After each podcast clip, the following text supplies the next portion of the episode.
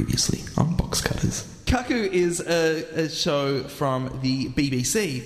Cuckoo. Uh, well, I've always said cuckoo. really? Yeah. Oh, this is like a bagel thing from from Uh, Community, come isn't it? Bagels.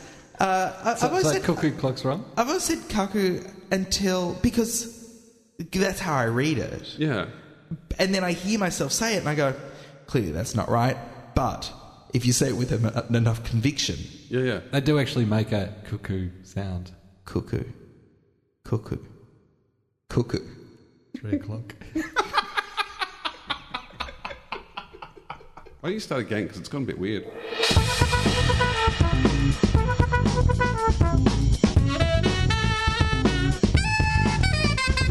Hello and welcome to Box Cutters episode 324. I have a big green button. My name is Josh Kinal. To my left, John Richards. Hello, listener. To my right, Brett Cropley. Good evening, viewers. Coming up later on in this episode of Box Cutters, we're going to review Cuckoo. We are going to uh, also talk about, uh, just for a little bit, the, the US election coverage, because there's been a, a little bit to talk about with that. We've got some letters to box cutters. We've got some uh, pork. We've got one thing. Uh, it's. Can I can I say I was going to say this for, for pork, but I just I just can't wait. Yeah. Season two of American Horror Story is just blowing me away. I'm so impressed with it. They've re- they're really shoving every single bit of horror they can into into one show, and and I'm really really enjoying it. I watched two episodes yesterday because I was behind, and now I wish I was even more behind so I could just watch them all in one big bite. I'll use up all the horror though, and then season three will just be like a, a kitten with a funny eye. I don't care about that. Was pretty much what season one was. Yeah, the, uh, the, uh, the the funny eye thing reminds me as well. There's uh, uh, America really knows how to do emergency television. Uh, I saw on the Soup, uh, they had an, a guy. They they didn't have emergency television like we have here, where you've got a camera crew in an emergency ward, Oh, and like uh, and, and people people No, are coming no. in. Quick stat, he needs more TV. Yeah. Oh. no, but now, now you've just described my ideal hospital. They, they, in this in this show that, that I saw on the Soup, they do reenactments of what happens in an emergency room. That's good. So rather than just having the actual thing, they just have really bad actors or the people themselves reenacting. These are the untold stories of the ER. Trauma O'Neill speaking. Uh huh. Right. Through the head. How far out are you? Got it. We've got a level one activation.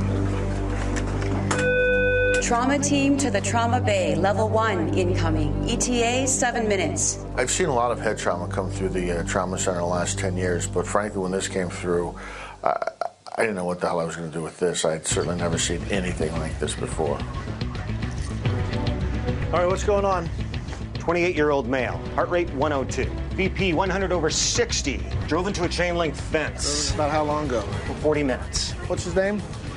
Andy, Andy? It's one thing to see somebody with an injury like this, with this pipe sticking through his mouth and really out the back of his neck. You with me? Give me a thumbs up. How you doing? All right. all What right. was really amazing in Andrew's case is that he was awake and alert, sitting up. All right, Julie, I want you to get the OR. Tell them open up. We're coming back for an awake trach. Get angio on the phone, too. We're going to come out the angio as soon as we're done with that, and then get me vascular, ENT, and OMFS on the phone. All right. But he had his phone. That's what we should be doing. know, it was I think this is why we're losing the war on television. That's the kind of compelling content that Australia really needs to pick up and uh, and move forward with.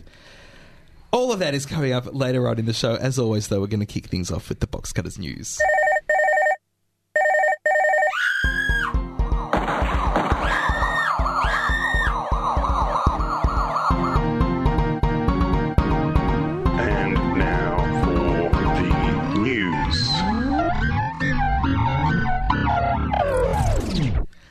Case you have never ever turned on a radio in the last week, this this might be news to you. The head of BBC resigned after being only uh, 54 days in the job.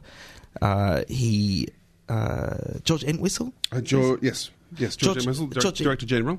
Uh, he uh, he he resigned after uh, BBC's Newsnight program. It, it was revealed had uh, had incorrectly accused a former Tory or Conservative Party member of. Uh, uh, of uh, kitty fiddling. Kitty fiddling. Yeah, yeah. Uh, of, of sexual impropriety with minors, and uh, and then uh, it turns out wrong guy altogether. Yeah, so Lord McAlpine, who they accused, who's now uh, basically suing the BBC, we believe, uh, was named by Newsnight, and it turns out that they hadn't really done, in this case, even the most basic research to check this was right. The the victim of the uh, of the abuse couldn't actually identify him. Um, in that it was actually someone else. It turns out this seems to be the gist that it's actually the wrong. So it's it's it's the wrong guy. He so this is the the Newsnight did not say who it was, but several days later on the internet, let's call it the web. I'm sure it was the web. Uh, it it came out that people referring to the Newsnight program and this particular case uh, that the guy was accusing this particular former politician. Uh, and then, several days after that, when shown a photo of that politician, said, "Oh no, that's not the guy at all. It's completely different." Was he not named in Newsnight then? Because I got confused by this when. Um, yeah, it's it's. I thought that they they had named him, but it's actually Entwistle. You're saying named him. No, Entwistle resigned because Newsnight didn't do due diligence on the story. It was it was shoddy journalism. Yes. The uh, the facts contained in the Newsnight story led were, were leading enough that people believed it was this guy, Right. Without actually naming. Him. Yes, him. and other politicians and writers were naming him on Twitter. This is from, taken from The Guardian. Sir Christopher Bland, a former chairman of the BBC Board of Governors, said it's arguable that it's a necessary sacrifice for, for Entwistle to stand down, but it's tragic for George and tragic for the organisation. Uh, he added that the BBC now needed to establish calmly and accurately what went wrong to safeguard against future blunders. He said it was extraordinary that, quote, bog standard checks had not been made by Newsnight. Uh, they had not contacted McAlpine about the allegations. They hadn't shown a photograph of McAlpine to Messham, who was the victim. Uh, and basically, where were the lawyers? Where was the chain of command? But others in the BBC are saying the problem is um, everyone at Newsnight is currently part of an investigation into Jimmy Savile and that case. So apparently, there are no people at the top at Newsnight at the moment. They're actually all been stood down awaiting internal inquiries. Right. So the news program is basically going along with no one really driving that train. So you've really got uh, almost skeleton staff. Uh, you've got people who probably don't have the experience that they need Possibly, to, to yeah, make these decisions. Uh, that is a it's, it's it's a bad situation to be in, and I kind of think fair enough for, for the director general to to resign over that because under his command there has been a, a management situation where such an issue could occur. Well, that, that's what he himself said. Entwistle said it was the honourable thing to do, and his quote was In light of the fact that the Director General is also the editor in chief and ultimately responsible for all content, and in the light of the unacceptable journalistic standards of the Newsnight film broadcast on the 2nd of November, I've decided the honourable thing is to step down from the post of Director General. But yeah, 54 days in the post. which kind of says to me he didn't enjoy it in the first place. Well, they also say that he, he basically this came out from an interview. so we mentioned the other day, um, Panorama, BBC show, investigated Newsnight, BBC show, which was investigating Jimmy Savile, which was a BBC personality, which I heard the whole thing on the on the, the news quiz, a BBC uh, radio comedy show. But in this, this case, is a- again why we're losing the war on television. we don't have enough levels going on. Uh, but they were saying it was actually the Today Show. I think. I think. I believe it was the Radio Four news program. Uh, John Humphrys basically started this whole investigation by having Entwistle on and saying, "What the hell is wrong with you? What are you doing? Why do you not know anything that's happening in your own organisation?" So, which is a, a really uh, upsetting interview to, to listen to as well. If if if you've heard it, it's very confronting, and it is a guy basically realizing that maybe he isn't up to to scratch for the job that he's doing. but also so impressive that Humphrys is talking to his boss and is willing to talk to his boss in that manner. I think that's quite fascinating that, that the BBC allows that degree of internal investigation to be so rigorous and public. I mean, that's actually quite quite a good thing on that on that hand. Well, I saw I saw Ray Martin interview Kerry Packer a couple of times, and uh, I'm sure it was exactly this. I, I was probably a bit young, but I felt it felt like exactly the same amount of uh, forthrightness. It's it's a really interesting situation what's happening with the BBC at the moment because some great, some really great television is coming out of the BBC right now. Uh, some of it we might talk about later on in the in the series.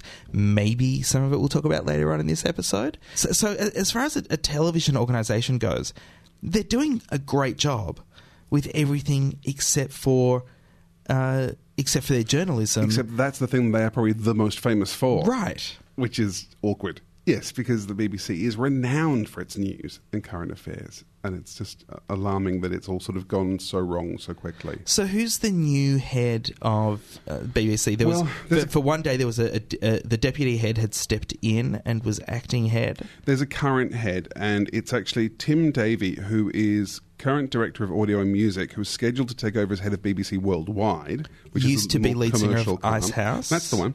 Um, he's been named as acting director general while the hunt for a new boss takes place. I believe they'll be doing that as a uh, reality show called the BBC's Next Top Director General. And there's a, finally a quote here from Jonathan Dimbleby, who is a really well-known broadcaster within the BBC.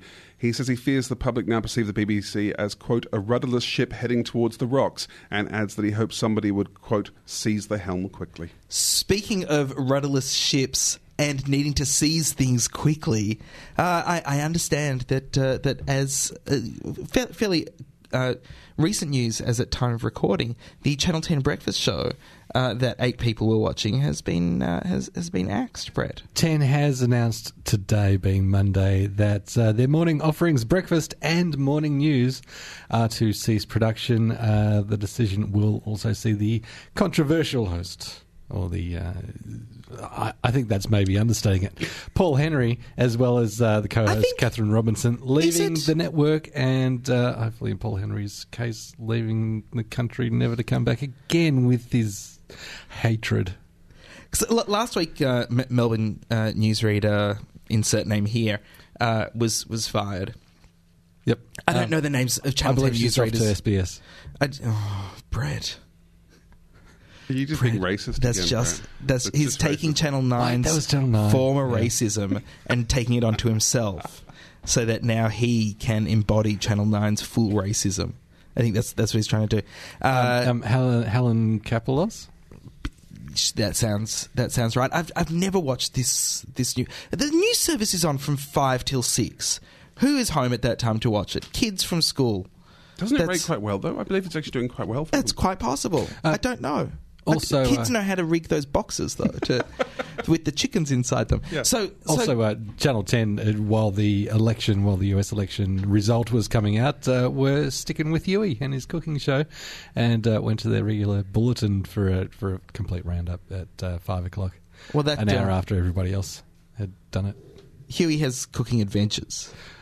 It's not just a show. I, I saw him down the street. It's not just a show. It's an adventure. It is Brett. an adventure. It so, was an adventure walking. so they, they, they sacked they sacked this newsreader seemingly with with uh, little reason, except she was uh, she was heading off to, to New York the next day, and uh, and thought that was a, a good time to say. They told I- her after she'd signed off from her last. Uh, I've been sacked. I've been sacked from a job the day before leaving for New York, and I have to say, it makes the whole plane flight quite unpleasant.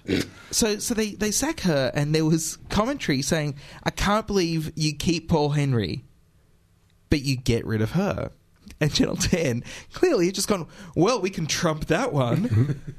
By getting rid of Paul Henry and the show, which no one was watching, the the idea of Paul Henry being a part of Australian television is ridiculous because why do we need to import assholes from overseas? We clearly have enough of our own. Yeah, but Andrew Bolt's already doing a show. Yeah, but there are plenty. This, There are plenty. the, I- I, the IPA has many research fellows. the thing about cancelling the breakfast show and the news in the morning, which nobody was watching, are they replacing it with cartoons again? Probably.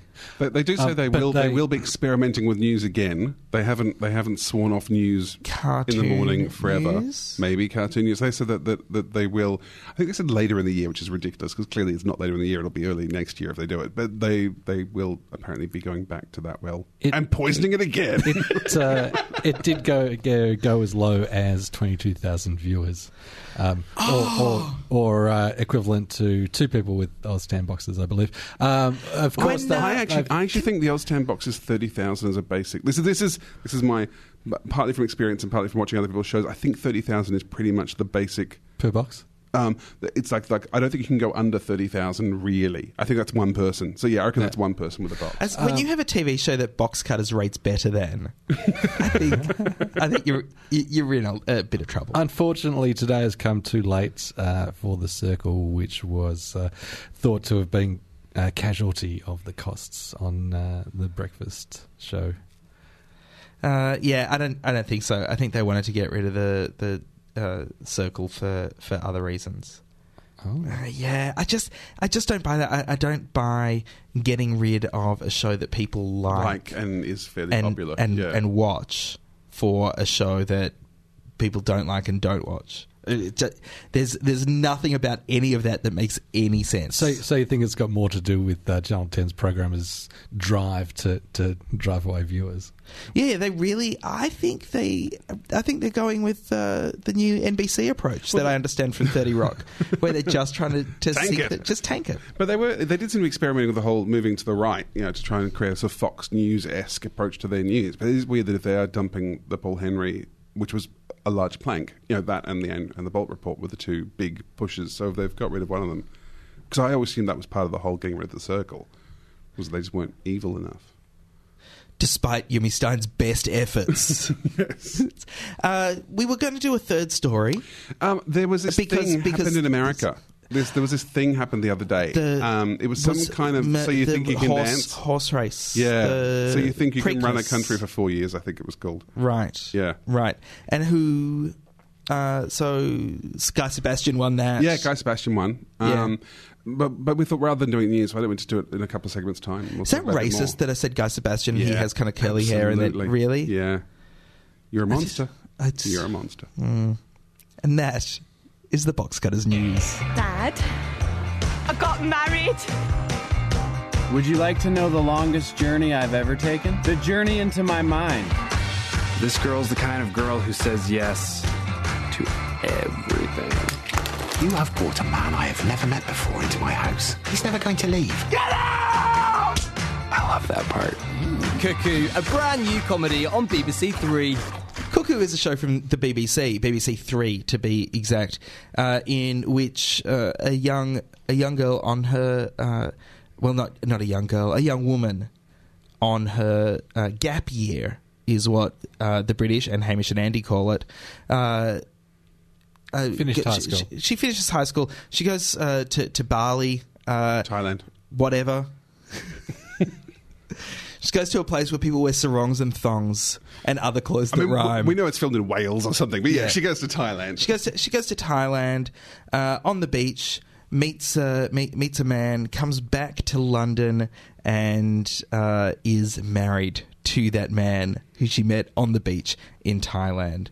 He moves in with her and her family, and he is, let's just say, an ignorant hippie. Uh, and uh, and the rest pretty much writes itself. It is uh, it, it is a uh, an odd couple style show in which uh, in which this man whose name is actually Cuckoo. And he's American, and he's Andy Samberg. We should probably mention as well. Yeah, I was go- I was going to get. That. Oh, sorry, I was go I was going Yeah. I was going to get. Uh, his name is actually Cuckoo. Uh, is uh, is pretty much constantly at loggerheads with uh, Ken, the father, who. Uh, who who is who- who's grown up and had had you know a lot of fun in his in his younger days, but is now in his forties, has a child who is who should be uh, studying, wants things to be right. Like he has this suburban lifestyle that he probably wishes was different, but at the same time, just wants to get on with his life and doesn't need this barrier that uh, that that he finds in his new son-in-law. So it's it is a, an acceptance. It, it is a comedy of acceptance, a comedy of manners, uh, a comedy of uh, just unexpected interpersonal relationships. Cuckoo is played by Andy Samberg, uh, who uh, people might remember from being in that Justin Timberlake video, uh, bringing sexy back to a dick in the box. Oh, I, I remember more from being part of uh, the something island. What are they? Lonely- Lonely Lonely Island. Island. It was, SNL uh, shorts. Yeah, yeah, Yeah. the SNL shows, I- the Lonely Island stuff. Yeah, on I'm on a YouTube boat. everywhere. So he did, he did dick just in a, he said did dick in a Just box. sex. Yeah, yeah, he did. But yeah, I think, Uh, I think of I'm on a boat or yeah. Mother lover. Yep. Uh, very, very funny. Very funny man. Has done some great videos for uh, for Saturday Night Live. And a couple of features that haven't quite worked. Yeah, but I think they haven't quite found what to do with him. Yeah. in the US. And then comes this UK show that seems to know exactly what to do with him. Yeah. Actually, this is funny because the more you talk about this, because I, I remember once uh, I said to you that I, I wondered whether it was possible to actually review comedy because it always comes, comes down to either liked this or I didn't like this because comedy is such a, an instinctive thing you either laugh or you don't. And it seems very hard if people don't laugh to then go, but the show's quite good, you know, or. And this is actually the weird thing because I didn't particularly like the show. I didn't particularly find it funny, but I think it's really good. Like, I think it is a really good show. And I do think that Samberg is used perfectly. And it's funny to see someone use him perfectly because I think in America they often put him in this role of being the dweeby guy, the weird, weird looking guy. He's actually a really ha- a handsome gent. Like he's a very attractive man, but they don't tend to like to use him in that kind of romantic lead in America, probably because he's too Jewish. Yeah. Um, yet in England they can go, well, he is actually kind of hot, so let's just play with that. Um, and that kind of works. I love the guy playing the dad. I think he's really good, and I think that the whole setup of that character is really interesting. And So really well he done. was he, he was the uh, headmaster in Inbetweeners. Mm-hmm. Uh, he's a, a stand-up comedian. Uh, Greg Davies is his name. He's- he, um, he, he's six he- foot eight. He reminds me of Rik Mayall. He- yes, yes. He Um, is- and, he, and he's far, far too tall, and that really Six foot eight. That really quite bugged me in the first episode. Oh, I find that fascinating because the over it camera because it's really It's- interesting. I think I really like seeing how they have to set these shots up with all these tiny people around. Because Also- he's, he's like he's like a tall Rik Mayall, and, and Rik Mayall is like six foot 3 Mm-hmm. Also, we had uh, Helen Baxendale, who was Emily in Friends, Yeah. the one that married And- Ross when Ross said Rachel. yeah, yeah, and Rachel in Cold Feet. yes. Uh, and uh, and that that she was she, she was such a wet character in that that she she still does annoy me a little bit. In What, what I quite like too is that thing where, where, and I mean, I've got problems with it, and I can't quite work out exactly where the show quite knows what it's doing. But it's interesting that Cuckoo is presented as being this sort of hippie, oh, we're all one with the universe, man, kind of But with new age amazing surfer, insight. kind of. uh, Yeah, but he's sort of. And the interesting thing I like about that though is that the dad, who he's, he's played against. The dad still uh, did used to take drugs off his face on E, you know, back at the, the, the Oh, Dexy's Midnight the late eighties, early nineties. Like, like you know, the, the the very first scene we see the, the the couple singing along to "Push It" by Salt-N-Pepa in a car, and that's quite clever to try and go. They're not fuddy duddies from the past. They have had all that experience. It's just that was twenty years ago, and they're kind of over it. And then having their daughter and and, and her new husband kind of show up at their house to do that craziness again is like, oh, we've done this. We don't want to have to do this. And I thought that was actually a really interesting approach. It's it's one of the uh, one of the reasons that I, I really like it uh, is is that it has it has that approach of people who are basically around about the age that the three of us are. Uh, maybe a, a little a touch older than you and me, John, but a few years younger than Brett. And quite uh, a few, quite a few. I was being kind. What? uh, actually, having children, where ha- having grown up children, having children who are in late high school or having just graduated high school, uh, whereas a, a lot of American shows have people around about our age just having babies for the first time. Uh, shows like Up All Night and, and things like that. Uh, so we don't see a lot of the uh, uh, the people who had kids in their twenties as uh, as grown ups with grown children now. People who had the same experiences that we had when we were in our twenties, Yes, yeah, yeah. uh, which which I find just a, a fascinating dynamic. One of the other reasons is there's no one as selfish as a hippie, and this show Sorry, I- identifies that so correctly. Yeah. that uh, despite all of Cuckoo's good intentions and this feeling of being part of the universe has absolutely no idea that he is causing huge havoc to this man's life. Yeah, look, I, I think this is this interesting point to bring up. Some of the things that sort of sort of annoy me about the show because that thing I'm going look I, I'm I'm not enjoying it, but with it, I will laugh occasionally. I wouldn't watch any more episodes because it's just not grabbing me. But there's so much in it that I think is working and is really interesting, and I could see how other people would really like it. But I get slightly frustrated that I don't know if the show quite knows how cartoony it's meant to be. So sometimes Mm-hmm. it seems to have a, a problem quite knowing how big the reality of this stuff is meant to be.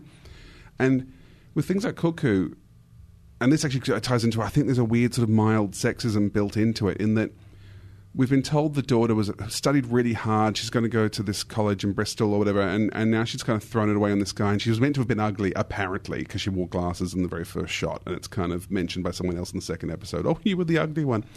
And so the idea is meant to be, I think, that Cuckoo's attentions have, but because Cuckoo clearly is a bit of a vacuous shell, the fact that both the daughter and the wife are kind of drawn to him. Is he a vacuous shell? Yeah, he is. He's actually a vacuous he's reading shell. a lot of kind of new age. No, he's just stupid. self-help. Because there's a great bit where Helen Baxendale's character goes, um, goes, no, I, I told him today. I think I'm really warming to him. Do you know he's against famine and war? And it's like everyone's against famine. I mean, that's the joke. The joke is that he has no actual insights into anything. I, I thought that was more a joke on her. But that's what I mean. It's it's kind of both makes her look stupid and points up the vapidity of him. Like the only the only person we're really getting much solidness to is the dad, But and I- that's partly to show that he's got these conflicting. Like you know, like he's had this past, and he's this left wing. He's he's wants to be part of the Liberal Democrats, but clearly is also wanting to be the man of the house and all this sort of stuff. But it just, yeah, I just feel like the show's not quite sure what it's doing with any of that. I think Cookie's got a lot of emotional intelligence about him that's bang on, and, and so that Oh, his honesty with that. Uh, He- he doesn't ever brings- recognise what other people are into- feeling, though. He's- Oh, Brett, you're, No, no, no, you're but- telling us but, so much more like- about yourself now than. I, I, I don't think it. I don't think the show is written as hippies are idiots. I, th- I think he is meant to be an idiot, though. I think Really? That is, I- yeah, yeah, yeah. I think I he's meant to be an idiot. I don't think he's meant to be an idiot. I think he's meant to be naive. I, I think it's important that he's American. I, I, I think that's that's actually built into that character as well. I don't think they would have made that show with an English actor playing that role as an Englishman. I think it needs to be American for them to have that slight Californian kind of strange approach to life. I, I think there's a big difference between being an idiot and being being naive, and a, a lot of it is is kind of a, a naivety. But as as the show goes on, you start to get glimpses into what Cuckoo's life was like before he renamed himself Cuckoo, and he was Like with the clip. he he was, uh, and and I, I don't. It's hard to, to do this without without spoiling. Because yeah, I've, I've watched the first three and I don't remember Uh, any of this, so that's Like he he talks about his name was not always Yeah, his, yeah. his name was not always Cuckoo, uh, but then there are there are little clues to what his life was like back in the US, and it was uh, quite conservative. A lot was expected of him.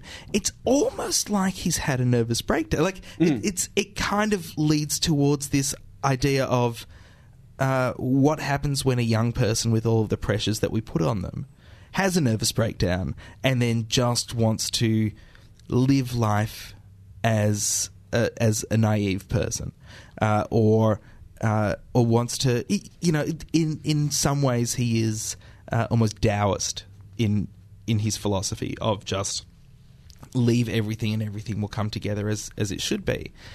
Uh, the th- this this idea that at the same time he just completely does not fit into the world that he has walked into is I mean that's that's obviously that's that's where the comedy comes yeah, from. and even even the title is, is hinting at that whole idea, and, and even to the degree that the, the the show is set in Lichfield, which is really interesting. They've placed it in a place quite near Birmingham, so it's not even in an urban centre. It's in a kind of almost like a very quiet backwater of England itself. And curiously, I think the, the parents are both doing the Birmingham accent and the kids aren't, which is a bit weird. That is in itself, I think, a really interesting juxtaposition. They've tried to put him in in the least likely place yeah, to put and, him. and that I think that I think that really works. I'm really charmed by by the show. If if you couldn't tell, one of the characters that we haven't spoken about is uh, is the the son who is who is younger. He's uh, probably about 15. 16, It's kind of creepy. Uh, see, I don't think he's. I, I think he's really accurate. I think that is a really accurate drawing of an awkward 15 year old. I agree with both of you. I think he's a really accurate teenager and creepy, and Mm-hmm. I have no interest in him whatsoever. It has the thing. English shows do tend to be quite bleak, I think, and, Mm. and there's a, a darkness to even the lightest of them. And this in particular has that thing where I don't really like any of you, and that's what maybe I kind of wondered if I was more on Cuckoo's side, or I was more on the dad's side, or if I had slightly more of a of a stake in who I cared about. But I believe them. Like, yeah, I agree. I think the, the kid in particular is a really believable teenage boy, but he's just horrible because he's a teenage boy. Yeah, but, and Cuckoo is horrible because he is a selfish hippie, Mm-hmm. and uh, and the the, uh, the the daughter is horrible because she is. Uh, she, she's believing in a, a world that can be the way she still thinks it should be, rather than uh, the the reality that her father has come to uh, come to believe in. And that makes her horrible. I, I actually do have that because I, I know people like Cuckoo, and I've met people with that relationship that she has with Cuckoo. Although I haven't met the people. This is, I have a slight problem with if she was either a more stupid character that she was like, you know, going to go to, to hairdresser college because that's all she could get into. I would believe that relationship. If she was a really really posh girl who'd come out of like a private girls' school and was doing this as a weird kind of revenge on her parents, I, I'm off with the sexy hippie I met in Thailand. I would believe it.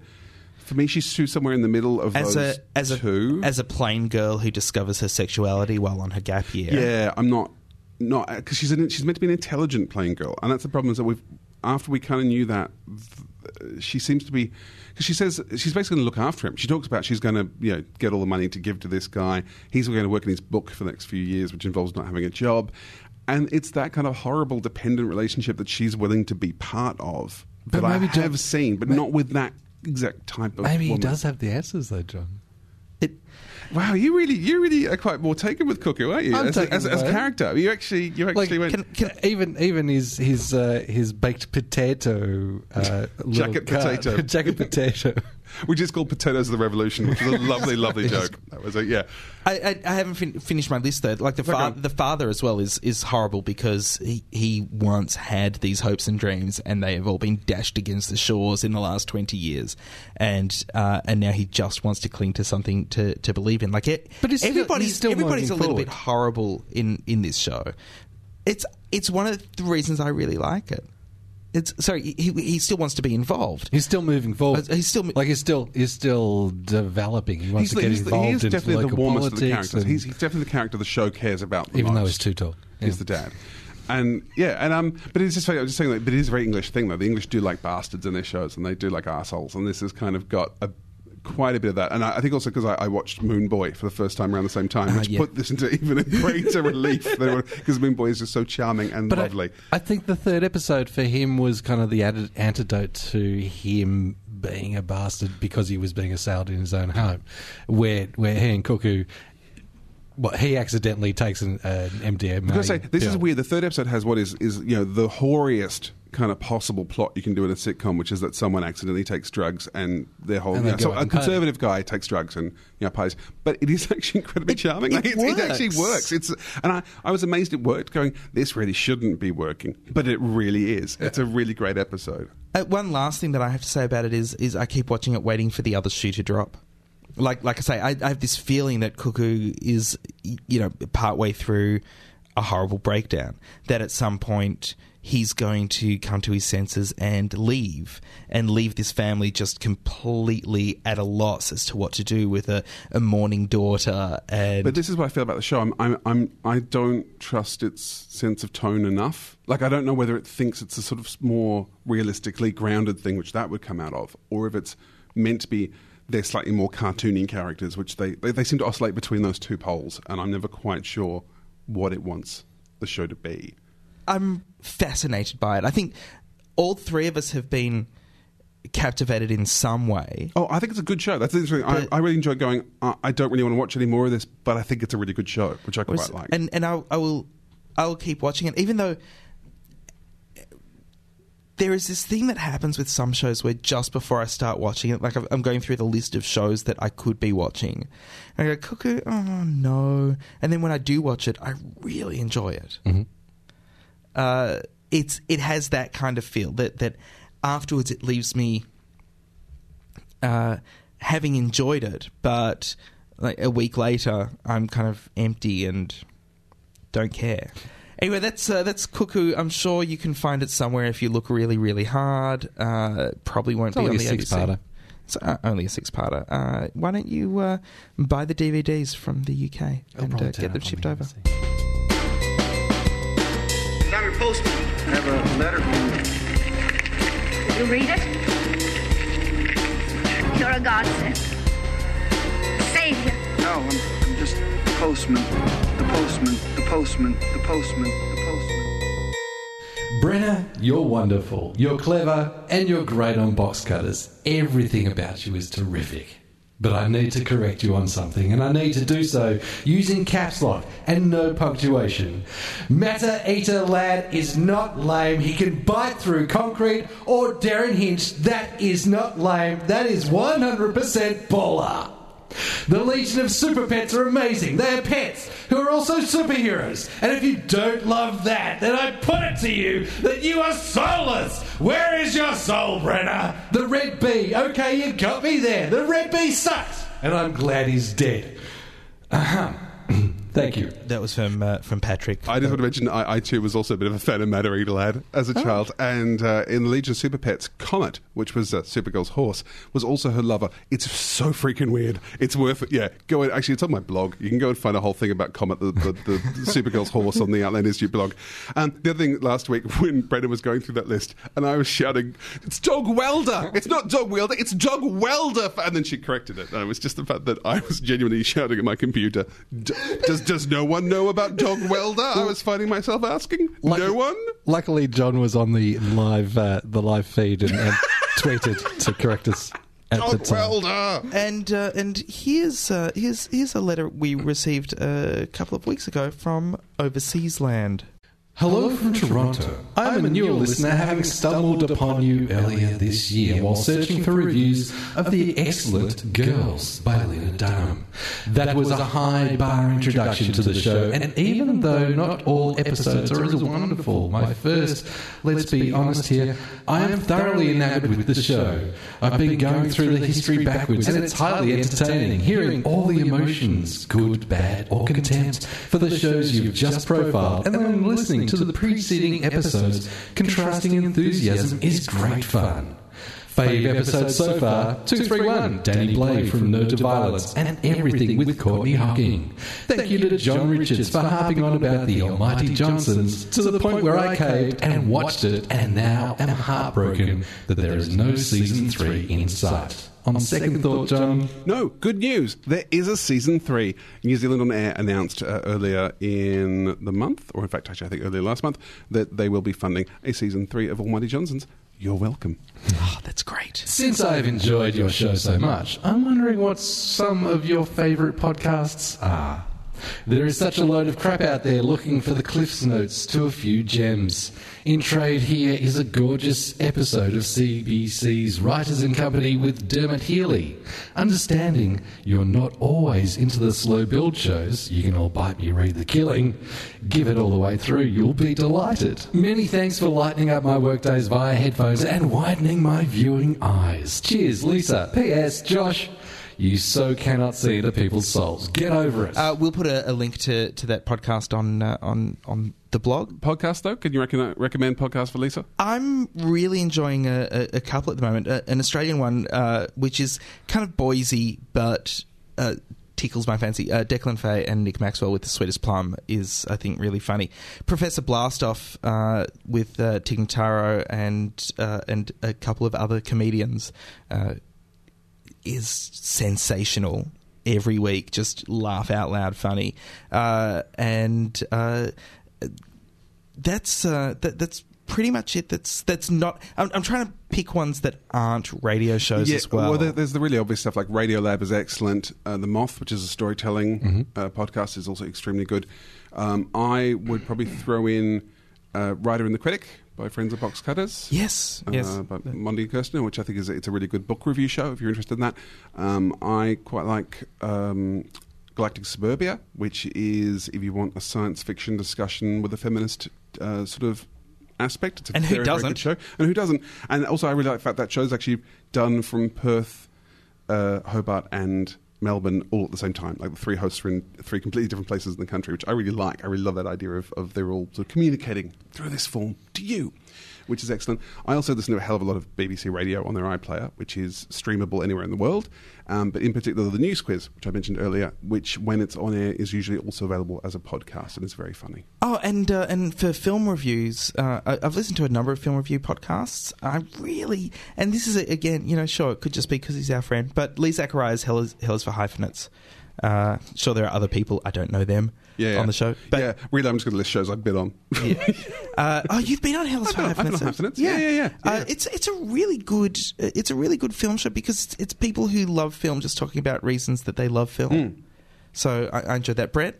Uh, for a local one that's uh, not blokey, you're welcome with Mel Buttle and Patience Hodgson. Oh, yeah, yeah. Uh, that's uh, I'm- that's I'm that's from Brisbane. that. From Brisbane, uh, we've got "Answer Me This" is which is from the UK, uh, by uh, Helen and Ollie. Helen Zaltzman, who's the brother of Sister. sister of Andy Zaltzman, Andy Zaltzman, who's on the Bugle, which needs which I also uh, recommend. Doug loves movies, and uh, you made it weird with Pete Holmes. That's an excellent list of stuff. Yeah. Well done, Just- us. yeah. Well done, you, Lisa. These are the ones I'm listening to a lot. Oh, uh, uh, Wiretap. Check out Wiretap. It's Oh, from uh, from CBC. Although I- that is a radio show. If, but if if you're living in Toronto, you're probably familiar with Wiretap. Hopefully, I, I should hope so. It's on CBC. You can uh, you can catch it and uh, Sirius Satellite. Uh, 137. yes. Uh, the uh, oh, see, and then I just I just keep keep thinking of uh, more 99% Invisible. I, I really like uh, a few design podcasts that, that I like. This is that, which is also a Canadian one, CBC one.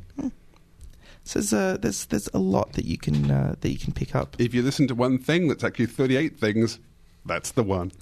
If you want to uh, send a letter to Box Cutters, you can email us hooray at boxcutters.net or use the contact us link on the blog.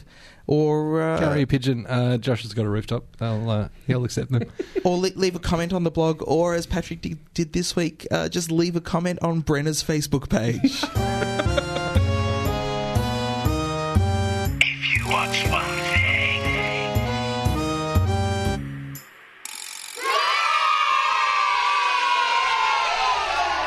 John, if you're going to watch one thing this week, what would it be? I this is talk about news again. I watched Al Jazeera News today at 3:30 p.m. and my mind was blown by how good it was. I had no idea that thing is so good. And do you know there are other countries in the world, and some of them in Africa, and news happens there? I had no idea. Doesn't SBS do that?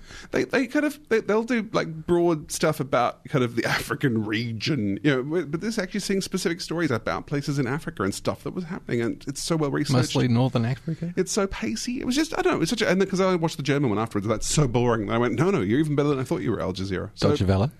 Yeah, yeah, not good. So 3:30 p.m. weekdays on SBS, Al Jazeera News. Wow, Brett. Uh, what should have been mine last week? Moon Boy.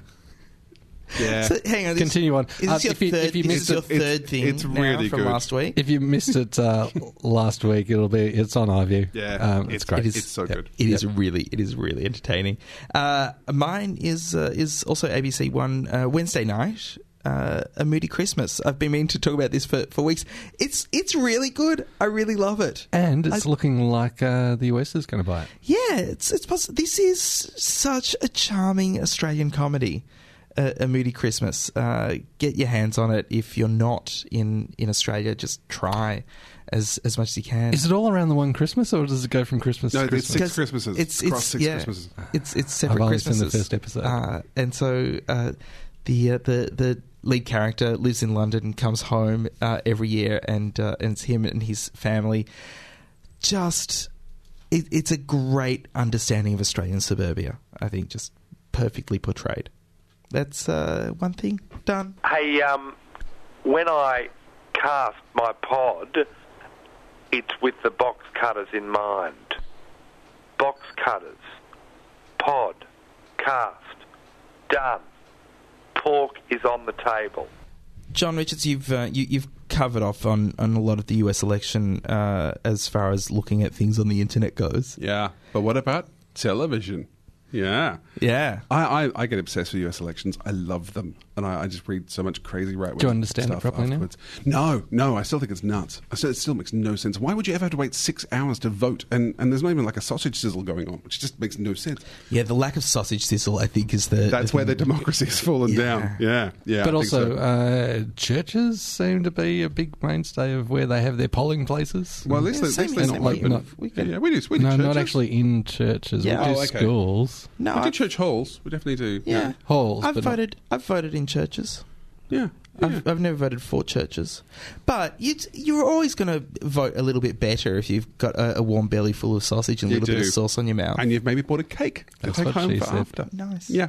So, look, just a few things I thought we should. Uh, there was no, uh, from what I saw, no particular craziness this year. There wasn't any holograms or any attempt to do kind of the, you know, some of the wacky stuff we've seen before. Will I? Do you remember Will I Am coming in in a hologram? That was, that was weird. Um, I wanted to mention just very quickly one thing I thought was interesting was the day after the election that uh, Matt Dowd, who was the strategist for the Bush 2004 presidential campaign, he's actually now a, um, a political commentator for ABC Good Morning America. And he was on Good Morning America, and this is an interesting quote. I thought for the way he wanted to explain this to the to the people listening. This is a changing America, which makes it a changing electorate. And I think that's the thing that President Obama was able to tap into. I mean, a lot of them are single women, younger voters, but especially the lower number of white voters. And that's what really Mitt Romney couldn't overcome on election day. What's happened with the Republicans is that they are, the Republican Party is a madmen party in a modern family America, and it just doesn't fit anymore. That's the best television analogy ever. Isn't that brilliant? And you kind of, ah, yeah, yeah, no, I get what you mean. That's really clever, Matt, Matt Dowd. So, yeah, it was kind of interesting to hear that from Matt Dowd. Um, I, I I also have my favourite part of, the, of that is Fox News. But before I get to this, let's, let's just, because you wanted to ask, though, Mr. Cropley, about, you know, the big question a lot of people were asking was Diane Sawyer drunk? It, it has been put out there. It has. Yeah. Uh, here, here's a, a, a taste. Okay, I want to have a. Uh, can we have our music? because this is another big one here.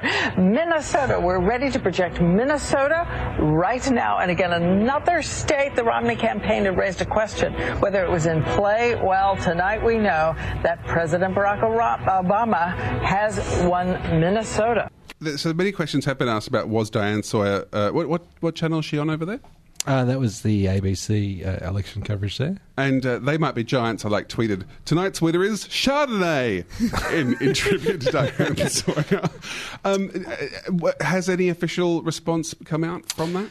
Uh, according to uh, 9MSN, veteran ABC News anchor Diane Sawyer has denied she was drunk during a live electric night broadcast after, after video of her slurring, slurring during her coverage prompted a flood of rumours on Twitter. I'm not drunk either. Um, Was there any explanation though? Like There yeah, was- she was on Vertigo tablets or anything like that? a representative for Sawyer spoke out in her defence, saying she was not drunk or on drugs and was instead just exhausted. She'd been up for days. she was just unprofessional. Well, he- here's the thing: slurring can happen if you're tired. It can happen Yeah. if if you're drunk. It can happen if you have the early signs of multiple sclerosis. It can happen if you have a stroke, like that, that other reporter. Remember her? Yeah, That's what I was wondering. The, the one he, he had a mini stroke, uh, but you know, uh, heart and thirst needs a big cold beer. So, and the other piece I wanted to play to you, and I have brought this in, uh, Fox News. I mean, they're fun, aren't they? Are they fun? They're so much fun. Um, that was like like that herpes documentary. They said, "What if we took the news and had it presented by puppets?" So Fox News had Karl Rove um, on already, funny. Um, uh, Megyn Kelly, and of course. Republicans did quite badly. There was a lovely bit where Karl Rove was trying to claim that in fact things were going well, and Megyn Kelly said, Is this just math that you do as a Republican to make yourself feel better, or is this real? And when Fox is saying that to you, you know things are going badly.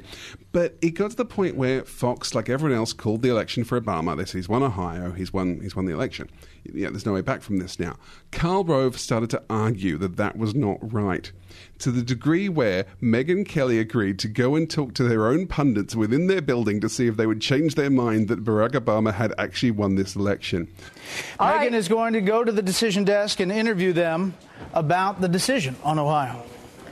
Try to get to the bottom of this. It's right out the out the door. They used to keep them right here with us in the studio, and then for some reason, whoa, careful. Then for some reason, they moved them down the hall. We were too close. We were thinking this wouldn't be necessary. But mm, as it turns out, so you can see this is uh, this is sort of all the folks behind the scenes who have been watching the program from back here. Hi guys, Arthur Aidala decided to join. They're way down the hall. So we'll do a little interrogation and see if they stand by their call, notwithstanding the, the doubts that Karl Rove has attempted to place. Keep coming. Here we go. Now, when we practiced this before, we oh, there's the beautiful Jenna Lee. Uh, when we practiced this before in our rehearsals, we lost all audio in our ears, right about here. That's happening again, but can you hear me, Megyn? In any event, we'll try to get to the bottom of it. She can't now, here are the guys. This is the decision desk. Now we're in the heart of the decision desk room. Arnon, Yes. you head this place up. Chris Stirewalt, you've been doing all the number crunching. These guys behind you. You tell me whether you stand by your call on Ohio, given the doubts Karl Rove just raised. We're actually quite comfortable with the call in Ohio. Basically, right now, there's just too much Obama vote that's outstanding there that we know is going to come in, uh, to, that is going to be Obama. And while, yes, there are a number of counties out there that will be Romney, uh, the, the largest thing that's outstanding right now is the Cleveland area. It's Cuyahoga. This is Democratic territory, and we're quite comfortable with the idea that Obama has, uh, will carry Ohio. What do you make of it, Chris? There just aren't enough Republican votes left. What I really like too is uh, towards the end of that piece. I mean, I think it's a great piece. I, I found that quite riveting television where you've got. But this... they, they they rehearsed it. No, no, well, No, but they did. They they they thought they might need to go down the corridor To get So- more information, Just in And so- case Karl Rove goes, goes batshit nutty. And, So they've we have to- obviously they've obviously lit the corridor. You can see you can see the, the lighting in the corridor. It's it's exceptionally well lit. Like But they've, they've done a lot of work. But you can still see the camera guys are still panicking a bit. There's definitely this is definitely not. You know, I think this may have been a possible, but I don't think anyone was thinking this was a probable. And everyone's freaking out a little bit about trying to get those cameras down these very long corridors. He- Here's the other thing that that I don't understand about that. You, you can obviously have cameras in that room and have uh, audio To a remote in the same building. Oh yeah, but they were. So, so why why couldn't yeah why couldn't you just do an an intra building remote interview? But I think, like you were saying, they moved the guys. They weren't planning to do this. This wasn't going to be. But they rehearsed walking down the corridor. They rehearsed it once, probably to see if it would work if they need to. Whereas this is clearly Why not bring their head guys up? to Well, that's what she was saying. Why not? But it is it is hilarious television when they, they are now questioning their own media reporting. They're interviewing their own people about whether they're reporting because Karl Rove is unhappy. We did mention it's a split screen towards the end there. Well, while two guys are going, no, seriously, dude, he's winning. On the other side, it's lots of like hundreds of thousands of Democratic supporters waving flags and cheering because their guys won, and yet Fox is busy arguing with itself over whether or not That was a person a doctor decides. I, I think it is. I, I- think it is. It, it is fascinating in in some ways, and in other ways, it just kind of seems like, well, maybe this is what's going to get Caro to shut the hell up. like, may, maybe we've got nothing else to talk about because the rest of our script runs about what a great Romney America was going to be like. Yeah. and we can't talk about that now. Karl, so Karl Rove does go on for about another 15 minutes about how it's just important for news places not to call elections too early and to wait for the count to be done properly. With no irony! it's, it's astonishing stuff. at, at least he uh, didn't get on the Donald Trump uh, cart. Yeah, after the- yeah. Donald did go mental on the Twitter shortly after this, and then kept deleting them. And just to finish off uh, this whole TV thing, there was one other tweet I really liked, which was where someone said, "Wow, this will make such a nail-biting episode of the Newsroom in eighteen months' time." I, I did uh, during our review try to put out a uh, an apology to hippies and and how uh, how the uh, the stereotype might go with them. Also, uh, John, I I believe uh, insulted the entirety of the California state. I just used Californian as a pejorative. Um, yeah, I mean uh, that's that's, and, and I will be there in two weeks. So uh, hello to everyone in California. I'll be with you in two weeks. Thank you for not electing President Romney. I'm very pleased you didn't do that. Um, yes, I'll be at BentCon in uh, in Los Angeles. If you are uh, near the beautiful uh, Marriott in downtown Burbank, near the Bob Hope Airport. Not making this stuff up. Um, I'll be at BentCon on the weekend of uh, 1st and 2nd of December, or whatever it is. Which is just a, a convention that celebrates girders and how easy it is for robots to bend them. To bend them. Yeah, yeah, yeah. No, it's the Gay Comic Con, or more accurately, the Gayer Comic Con. Yeah. All the costumes still exist, just a little bit more fabulous. Yeah, just a little bit more fabulous. That brings us to the end of Box Cutters episode 324. I want to say thanks to everybody who made it possible, which is everybody. Until next week, my name is Josh Kinal. I'm John Richards. I continue to be Brett Cropley. Thanks for listening to Box Cutters. Catch us again next week, same bat time, same bat channel. Yeah, and hey, let's be careful out there. Box Cutters is produced by Josh Kinal with Brett Cropley and John Richards and help from Courtney Hocking and Dave Lawson. John Richards edited this episode. Peter Wilson from Soup Giant is the man behind making sure you can actually download stuff. He's good that way. We'd like to thank 3RRR, the greatest radio station in the world, for letting us use their studios to record this podcast. Find them on the web at rrr.org.au or 102.7 FM if you listen to radio the old fashioned way. If you enjoyed this podcast, you can show your appreciation by leaving a positive review on iTunes or maybe just telling some friends what they're missing out on. You can also donate actual cash money to us by using the donate button at the top of our website. Donating helps keep the show alive and makes us smile. Our website is boxcutters.net and you can find all sorts of ways to contact us there. Paul is a is is a baseball fan. I found out recently. Mm-hmm. Uh, and uh, barracks for the Melbourne Aces, as do I, as pretty much does everybody who lives in Melbourne because we only have one team. It does make the games a bit dull. yeah, yeah, re- re- yay! We everyone, everyone's like, there's no fights in the stadium because everyone there is supporting. Well, there's the only one team. There's no one on the other side. They just that's what I mean. The ball just falls to the ground and everyone stares at it for a bit. and then they all look a bit embarrassed and sheepish. Then they change sides. And someone just stands there with a bat waiting for something to happen. Nothing does. Gets dark. People quietly go home. That's Melbourne baseball. That's a big seventh inning stretch. Hot dogs are eaten, but only with tears. They'd be organic though, because it's Melbourne. Hi, this is Pete Smith. You've been listening to or have just missed Box Cutters.